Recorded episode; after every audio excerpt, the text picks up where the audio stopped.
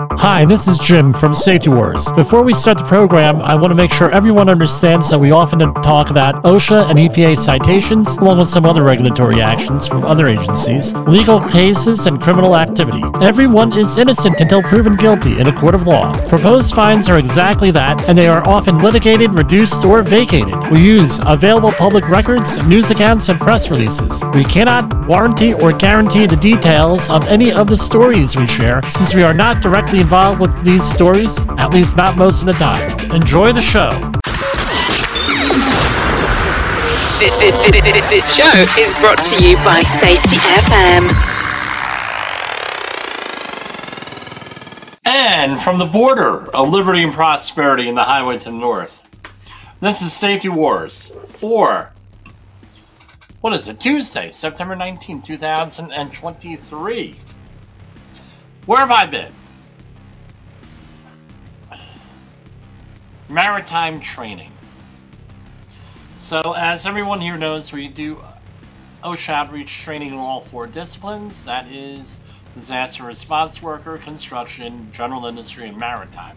So, I got a call last week from a client, or actually two weeks ago, a new client. Uh, that was a listener in of this show, and uh, she said, hey, look, uh, we'd like to uh, have you in and do some maritime training in marine terminals. And we've been there for the last two days. As everyone knows, it's a uh, 10 hour class, this was. So for a 10 hour course, you need two days worth of. Uh, it's going to take you two days, no matter what. That's where we were. And that, and dealing with the UN week, in New York City. It's been a very unpleasant situation with traffic for the last two days and weather. So I could not make it on. So that's where I've been. Uh, if you want to uh, get me, if you don't get enough of Safety Wars here, you can always hire me to do your training classes, to manage your projects at 845-269-5772 or jim at safetywars.com. You too, you too can have Jim Poesl at your facility all the time. All Jim Poesl all the time. Are you ready for that? I know, I know, I know. Hey, uh, Jim, you can't be serious. Jim, you can't be serious.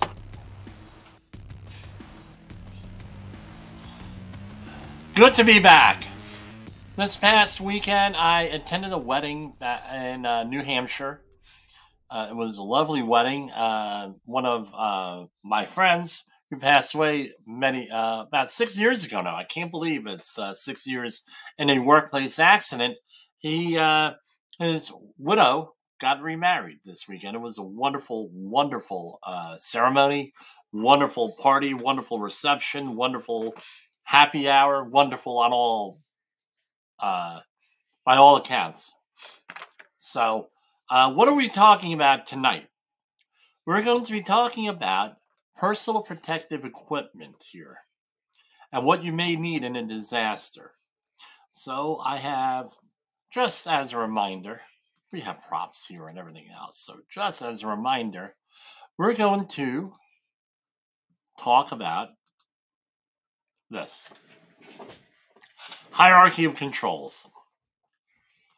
So, uh, as we know, right, with any of this stuff, big idea we want to put forward here is don't become part of a problem. That's what all this disaster preparation is. There's already problems out there. Don't become make this problem a bigger problem. Whatever you're dealing with as far as uh, disasters. Hold on one second here. I have to do something. I'm going to go to a commercial real quick here. That's my daddy! That's my daddy! Have you listened or watched uh, the Safety War Show? It does stream live on on the radio and um on the streamer emers that we have. So if you have not taken a listen to Jim Poesl and what the hell he's doing every evening with uh, Safety Wars, I would I would strongly encourage you to um to take a view or take a listen, um, whichever option is available for you, and take a listen to what the hell he has going on. Uh, it's definitely it will take some deep dives and some information that you might be interested in.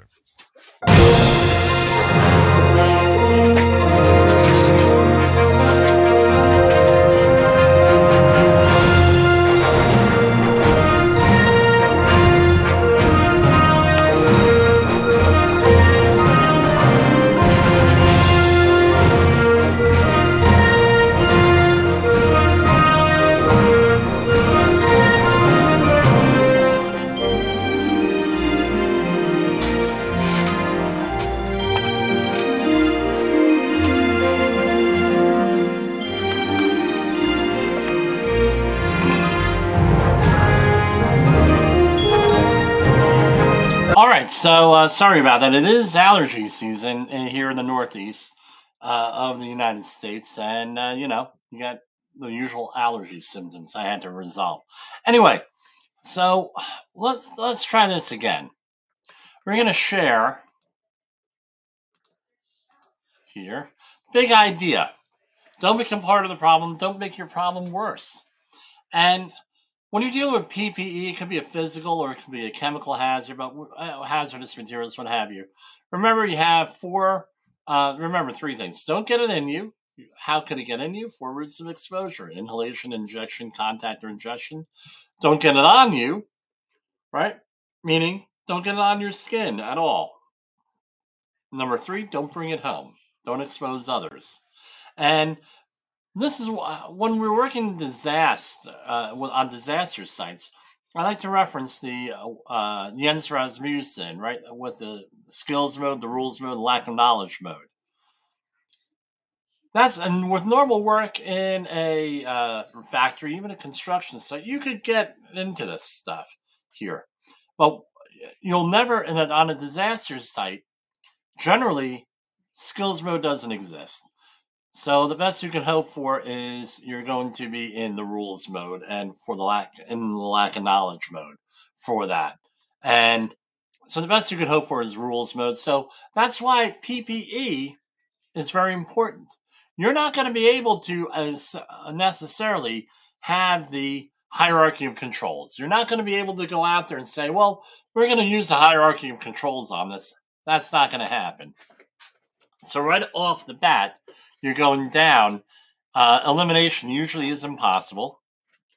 Might be right if you plan things out. You're not going to be able to plan out the work.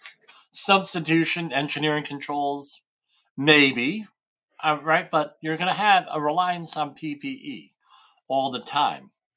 And remember, we talked about left of the bang and right of the bang on certain uh, in previous shows.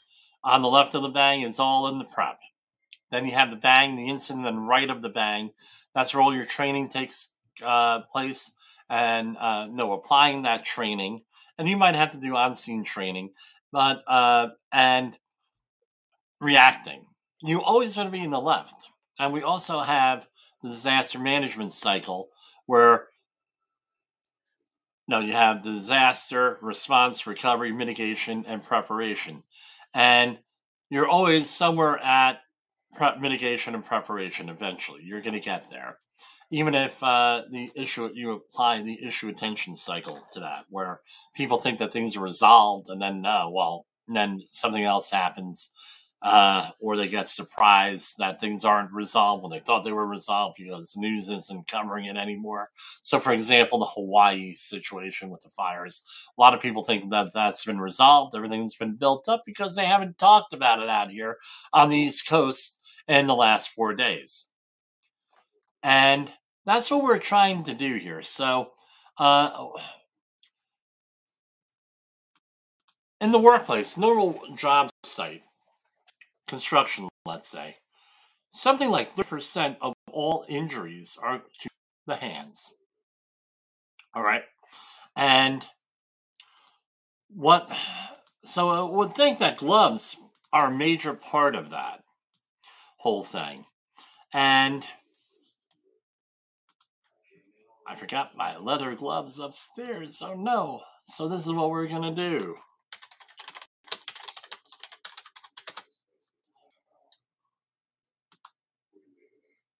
So in years gone by here, what did we have? What was the assumption? Right? So someone told you to get uh, we're going to start with hand protection. Someone told you go out there and get put on a pair of gloves out there. You put on a pair of and this is all purpose. You had your leather gloves, your cut resistant gloves. I'm guilty of this before I got educated. Jim, why do you cut resistant gloves? Everyone would get these these gloves and say, well, those are cut resistant.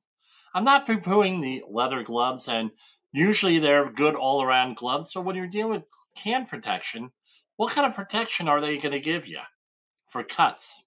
A little bit, obviously, but they're not rated. So sometime in the mid 2000, at least in my world, everyone started talking about cut resistant gloves. Cut resistant gloves. They have to have a certain rating on them and things of that nature. And glove manufacturers, among other manufacturers, started to uh, started to uh, develop standards, right? So ANSI started to develop standards for uh, protective gloves. Now you're going to say, well, what's the issue here? What what's the issue? You know, what's the big deal? Blah blah blah blah blah. For this, why do you mention this? There's always a question as far as what cut resistant gloves are, what they are, and everything else. So if I can pull this up, right, that, that's what we used all the time. And that's not really, no, in a disaster situation, that may be the best that you have leather work gloves. So they're good for a lot of different things. But what I do now, I've gotten rid of all of the leather work gloves in my house.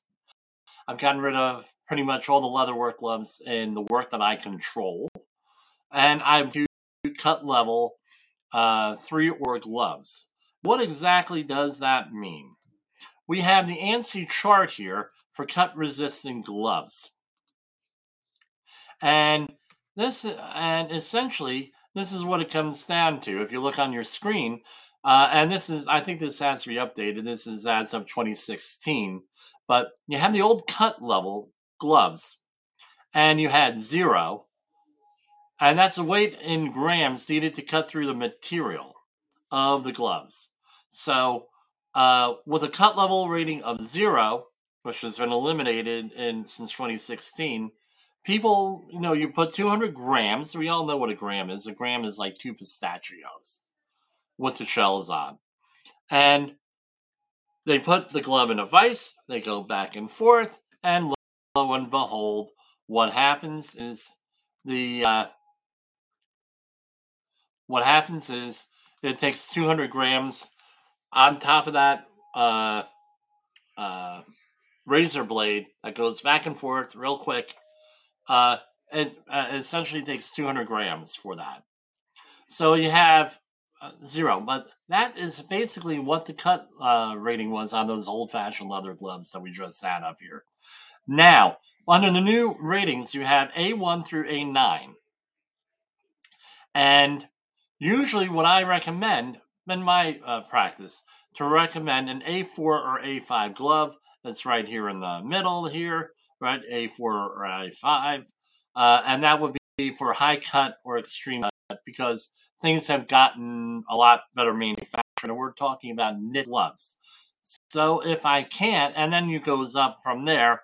So for example, uh, A6, A7, A8, or A9, no, start to have other things, the threads made out of different things. So, for example, there are, are like six or seven different types of yarn uh, if you want to know all of them, give me a call because what happens is I'm not, no, that's all trademarked. And I'm not even sure what the legalities are me of endorsing so many different products out there. But Kevlar was one, for example, but there are like five or six other different types of yarn. And what we found out was uh, with all this stuff, cut resistance has uh, of uh, we're talking knitted gloves are influenced by four different properties. So this here is a knit glove with a cut rating of do, do, do. Two. So if you look here, you have to have, you know, so a cut resistance is determined by four different things. One of them being, I am getting ooh, wicked feedback here.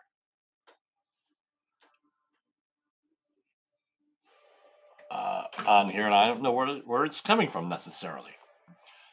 So hold on. We're to do that. That should clear it up.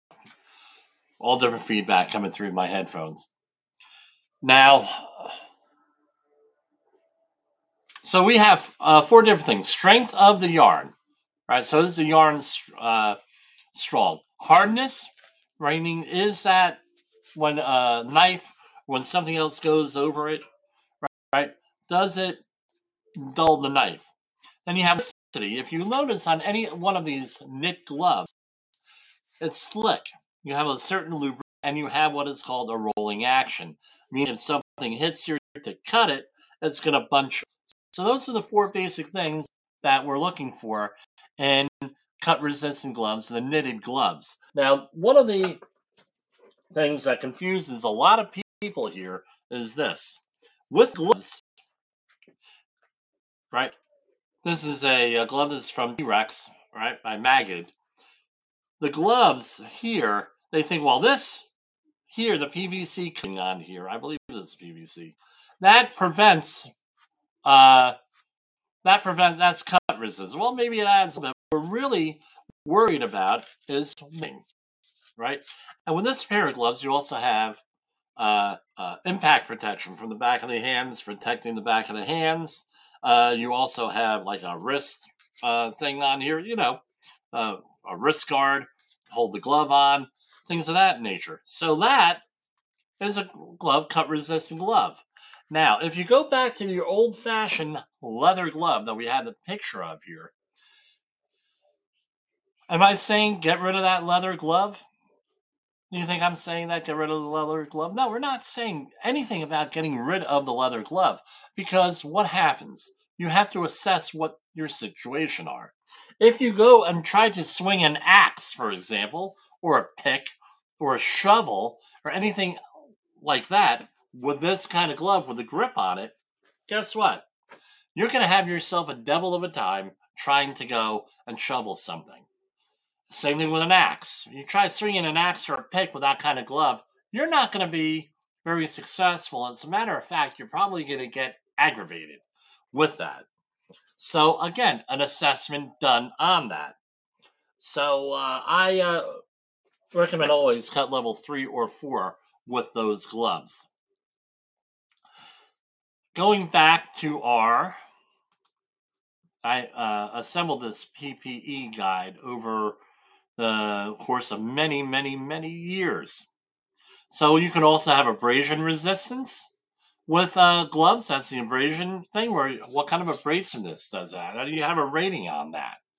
And all this stuff has to be thought about ahead of time. What are your likely hazards? What are you going to do? Do I want to be prepared for everything?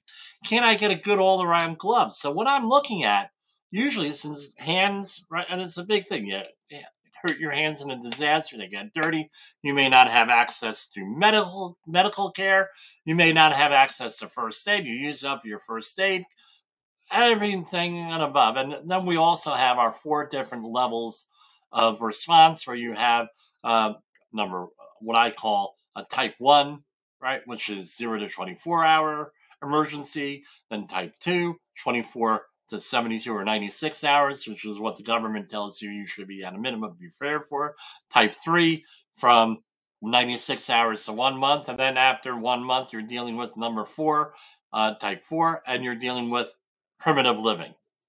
Hopefully, we never get to that situation because that's a darn near impossible situation for a normal person to prepare for. So, we're talking short term emergencies here. Maybe type 1 or 2 up to 96 hours, uh, or maybe a couple of weeks into this. So you have so the th- question is what are your likely hazards? So I'm looking at you're going to have a surgical glove for first aid first aid things maybe or incidental contact with hazardous materials.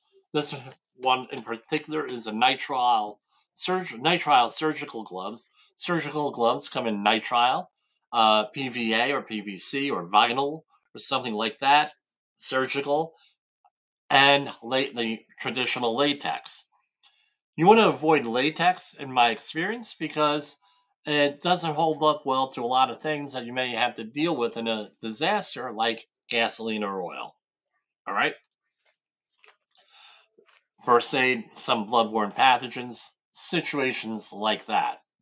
Then you have a, uh, so you go in there and you say, well, chemical gloves are kind of hard to determine what you're going to need. Same thing with suits and things of that nature.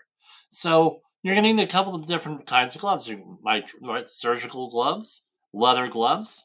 I would have cut resistant gloves at a minimum, and also winter gloves.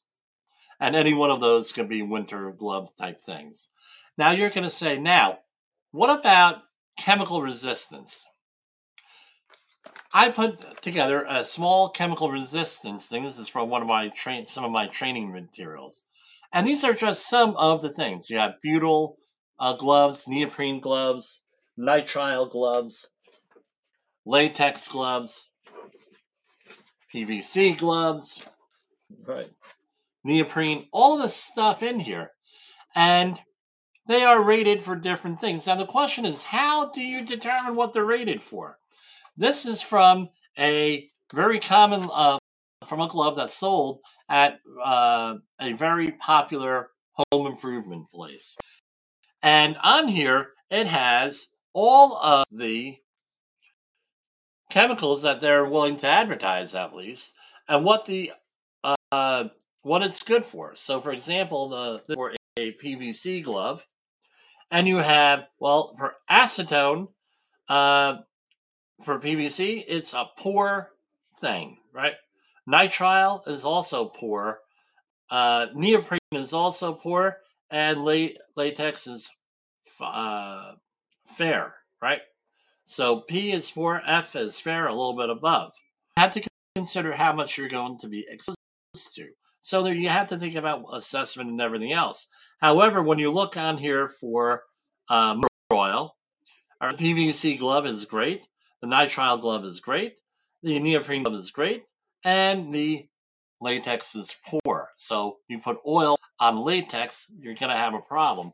And consequently, uh, for birth control, right, latex condoms, they tell you don't put some type of oil based lubricant on there because it'll destroy the condom. And then, you know, you become a parent. I must put that in there. We gotta make this a little bit exciting. As we know, uh, as everybody likes to point out, and everybody knows, cells. All right. Now, here comes the other thing with this. Let's say that you're going to have multiple hazards. I have a cut hazard, and I have a uh, I have a chemical hazard. What could you do? Well, it is possible to go out there and what do you do? You could have two kinds of gloves on.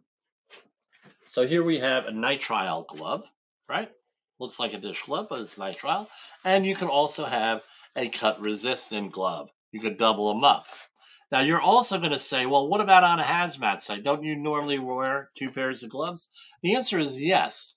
So the most common, since most of, here in New Jersey, most of the cleanups out here are pretty much oil or some type of oil derivative or oil this or oil that. Usually it's nitrile gloves. So you would have on two pairs of gloves. We're not going to talk about suits today because we have to do that in a much bigger area with the suits. All right. You would have uh, outer glove and you also have an inner glove. And the outer glove and the inner glove, depending on your situation, is going to be a duct tape or chem tape, usually duct tape, but uh, seen depending for incidental things. Uh, and duct tape, as long as it's compatible, you could use that. But more commonly, chem tape is used for that. And Uh, again, that's advanced preparation for all this stuff. And we cover all this stuff in our disaster uh, response worker class, the outreach class, the seven and a half and the 15 hour class for that.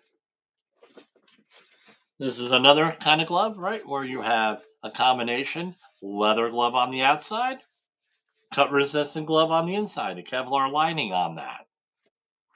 And you just go through here. So, for example, if I'm dealing with oils, I'm going to have a nitrile glove. Uh, and you have the catch all glove, and that is Silver Shield. So you look at this, it looks like a plastic bag, and there is an expiration date on these. So these have chemical resistance, usually offers the highest level of overall chemical resistance, but no cut resistance, and it's very not so dexterous. So normally this is worn with as an inner glove, and then you put some type of an appropriate outer glove out there. And by the way, I'm dating myself, right? What does not work is this, and this is not a joke here.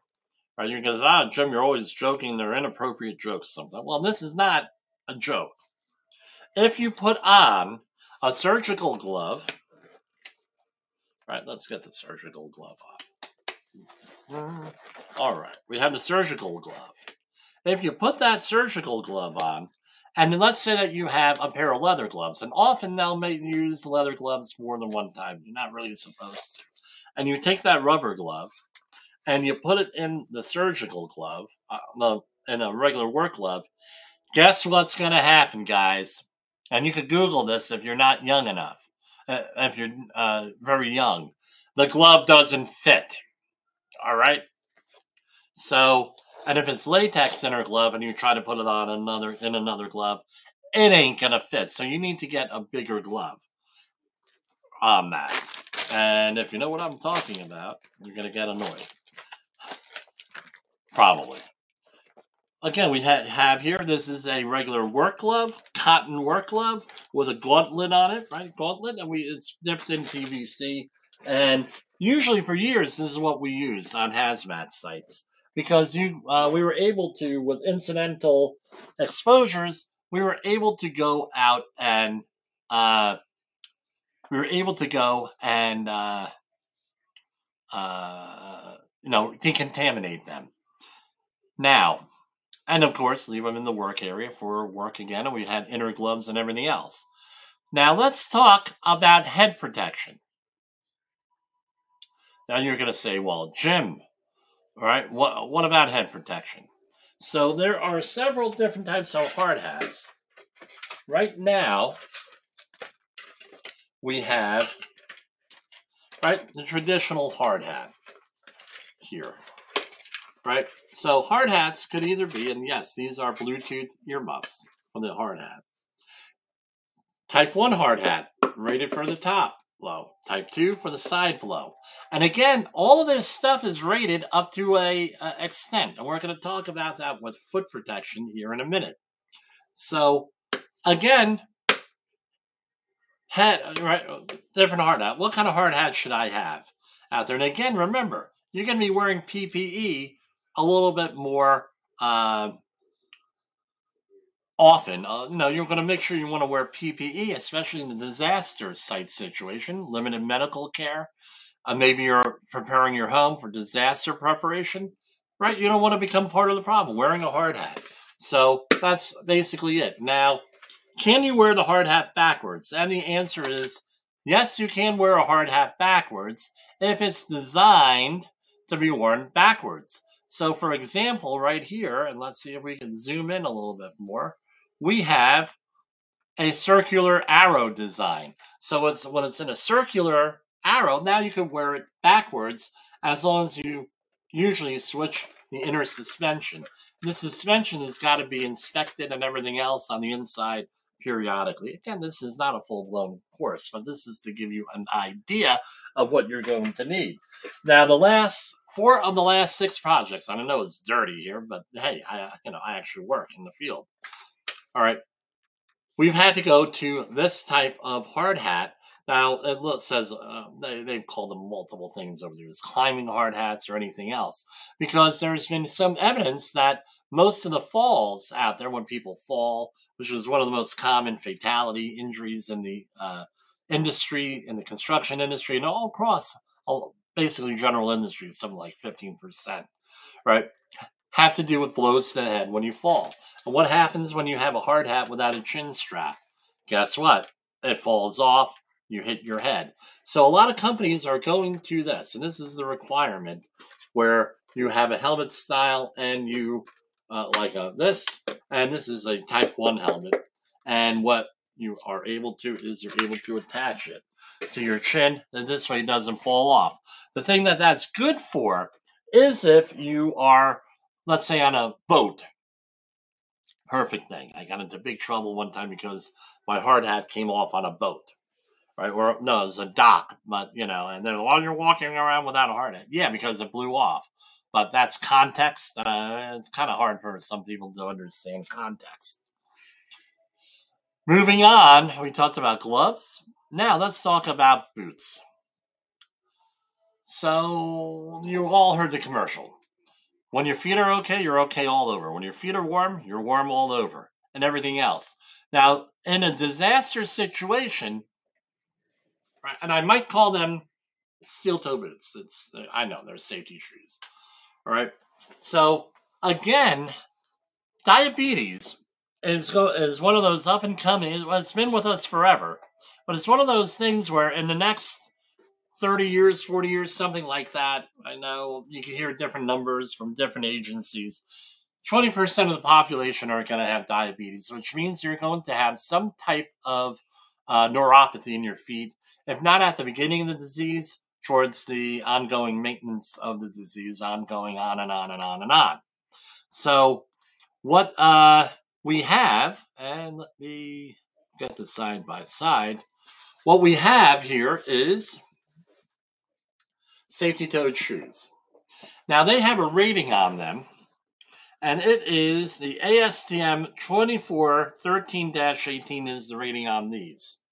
It used to be called the old uh, Z49, but they've updated it with ASTM, and that's what we use. And the OSHA does not say give out standards for boots or for gloves. They refer to an ANSI standard or ASTM standard, NFPA standard for things like that because those are updated periodically.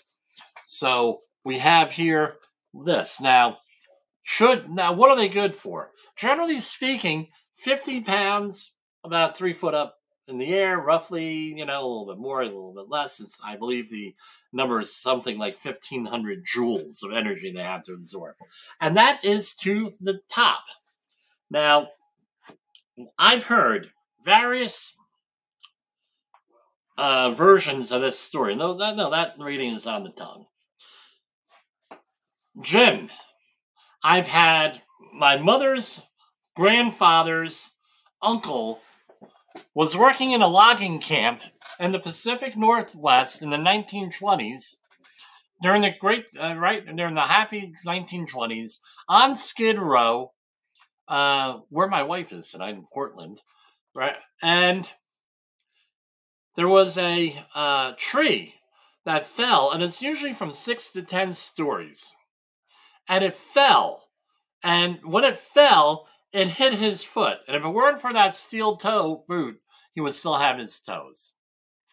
Other variations are that he worked in the shipyard, they were moving cargo, they were doing this, doing that. Now, you could go back to Mythbusters and our local guy on there, Adam Savage, uh, there on Mythbusters, and Jamie Bernardin, I think his name was, and they did a whole thing debunking this. What happens is the load, if something like that were to happen, it would be hitting behind the steel toe or the safety toe. Yes, I know they're composite. Well, guess what? In that case, what would you need is a metatarsal guard on that with that. Number one, but no, more importantly, keep your feet out of the line of fire would even be a better solution to that.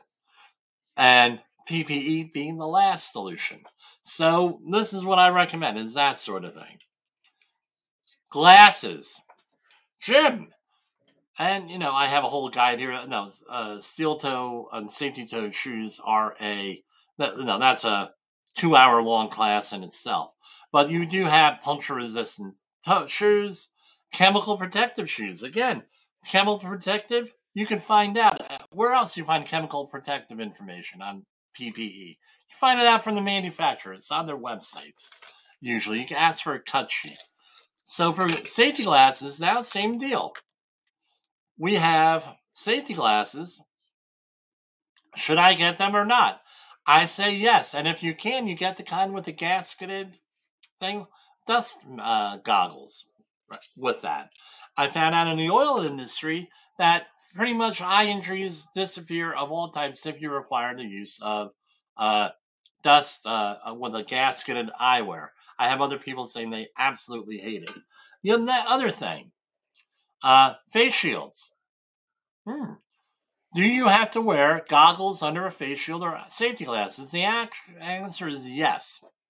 That's the ANSI standard, and uh, you know you got to wear it. You got to wear them underneath it because a face shield is not impact resistant.